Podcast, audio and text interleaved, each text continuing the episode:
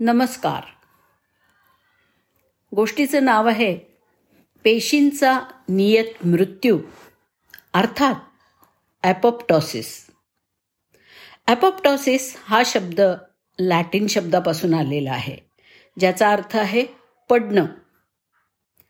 जसं की झाडावरून पान पडतं आणि झाडाचं पान मेल्यावर झाडावरून पडतं आणि म्हणून ॲपोप्टॉसिस हा शब्द प्रोग्राम्ड सेल डेथ या अर्थाने वापरला जातो.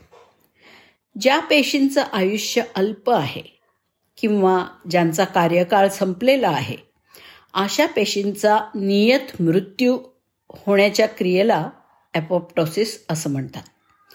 जिथे पेशींना आत्महत्या करण्याची आज्ञा देण्यात आलेली असते आणि जेव्हा हा असा पेशी मृत्यू घडत असतो तेव्हा पेशीमधील मृत्यूमार्ग आणि त्या मार्गावरती विविध प्रथिनं यांची संपूर्ण आज्ञावली तयार असते जी त्या पेशीला मारण्यासाठी सक्रिय होते. आणि जास्त गोंधळ न करता हे सगळं घडतं.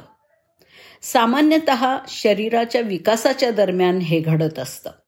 उदाहरणार्थ गर्भामध्ये जेव्हा हाताचा पंजा बनत असतो तेव्हा पंजाची पाचही बोटं एकमेकांना चिकटलेल्या अवस्थेमध्ये असतात. मग दोन बोटांच्या मध्ये असलेल्या पेशींना आत्महत्या करा अशी आज्ञा दिली जाते. आणि मग या दोन बोटांच्या मधल्या पेशी ॲपोप्टॉसिस या प्रोसेसनी मरतात. पण त्यामुळे दोन्ही बोटं सुट्टी सुट्टी होतात. ज्या बाळांमध्ये ही एपोप्टोसिसची प्रक्रिया नीट होत नाही ती बदकाच्या बोटांमध्ये जसा पडदा असतो तसे पडदे बोटांमध्ये घेऊन जन्माला येतात. बदक पॅडल पाय आणि बोटांमधील पडदा हे जाळ्यांसारखे दिसतात. एखादा मूर्तिकार जेव्हा दगडामध्ये मूर्ती बनवतो ना तेव्हा त्याला जर विचारलं की तू या दगडातनं मूर्ती कशी बनवलीस? तर तो म्हणतो की ही मूर्ती दगडामध्ये आधीपासूनच होती. मी फक्त मूर्ती व्यतिरिक्त राहिलेला जो जास्तीचा दगड होता तो काढून टाकला. ॲपोप्टॉसिसनी नेमकं हेच होतं. नको असलेल्या पेशींचा मृत्यू घडवून आणून त्या नष्ट केल्या जातात. ॲपोप्टॉसिस साधारणपणे शरीरामध्ये दीर्घकाळ राहिलेल्या पेशींमध्ये ज्या खूप थकलेल्या आणि म्हाताऱ्या झालेल्या असतात त्यांच्यात होतं. त्यामुळे त्यांना नष्ट करून छान नवीन तरुण ताज्या दमाच्या पेशींसाठी मार्ग मोकळा केला जातो. जेव्हा ते होत नाही पेशी अमर असल्यासारख्या वागायला लागतात तिथे कर्करोग होतो. आणि त्यामुळेच ॲपोप्टॉसिस ही शरीरातली एक आवश्यक अशी सामान्य प्रक्रिया असते. आणि ॲपोप्टॉसिसच्या अनुपस्थितीमध्ये कर्करोग होऊ शकतो. सर्वसामान्य माणसांमध्ये जर काही कारणामुळे जास्त प्रमाणामध्ये एपोप्टॉसिस झालं तर अनेक न्यूरोडिजनरेटिव्ह रोग होतात ज्यात ज्या जिवंत राहायला पाहिजेत त्या पेशी पण मरतात. या रोगामध्ये मेंदूच्या पेशींना काही कारणांनी तुम्ही मरून जा असे संदेश मिळतात. आपल्याला हे संदेश समजत नाहीत कारण ते जीवरासायनिक भाषेमध्ये असतात. पण त्यामुळे मेंदूच्या एका विशिष्ट भागातल्या पेशींच्या मृत्यूमुळे पार्किन्सन्स रोग होतो. हंटिंग्टन रोग अल्झायमर रोग लू हे गेहिग रोग आणि इतर अनेक न्यूरोडिजनरेटिव्ह रोगांचं मूळसुद्धा यातच आहे असं दिसून आलेलं आहे.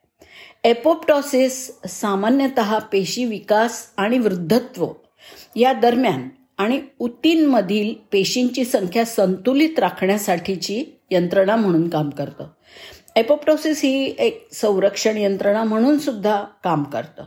उदाहरणार्थ रोगप्रतिकारक प्रक्रियांमुळे मध्ये किंवा जेव्हा रोग किंवा हानिकारक घटकांमुळे पेशींचं नुकसान होतं तेव्हा त्या पेशी एपोप्टॉसिसद्वारे नष्ट केल्या जातात.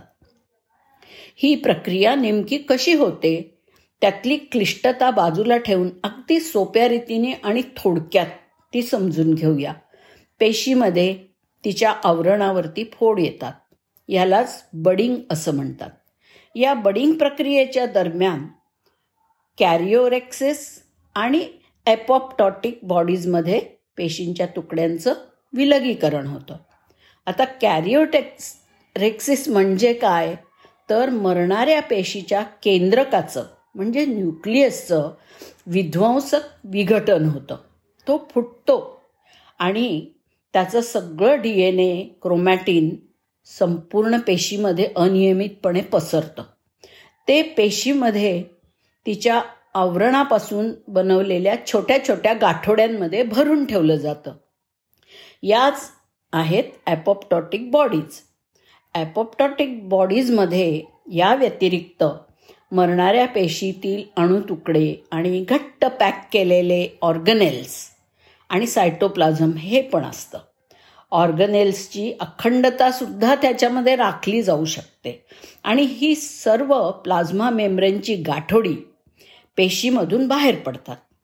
ही शरीरात नंतर मॅक्रोफॅजिस किंवा पॅरेनकायमल पेशींच्याद्वारे गिळून टाकली जातात. म्हणजेच फॅगोसायटोसिस केली जातात आणि तिथेच ती पचवून नष्ट पण केली जातात. या प्रक्रियेमध्ये शरीरात पेशी मृत्यूमुळे दाह म्हणजे इन्फ्लमेशन निर्माण होत नाही. आणि त्यामुळे होणाऱ्या दुष्परिणामांपासून शरीराचं रक्षण होतं. या प्रक्रिया आपल्या शरीरात अगदी बिनबोभाटपणे चालू राहणं म्हणजेच आपल्या निरामय आरोग्याची हमी. धन्यवाद.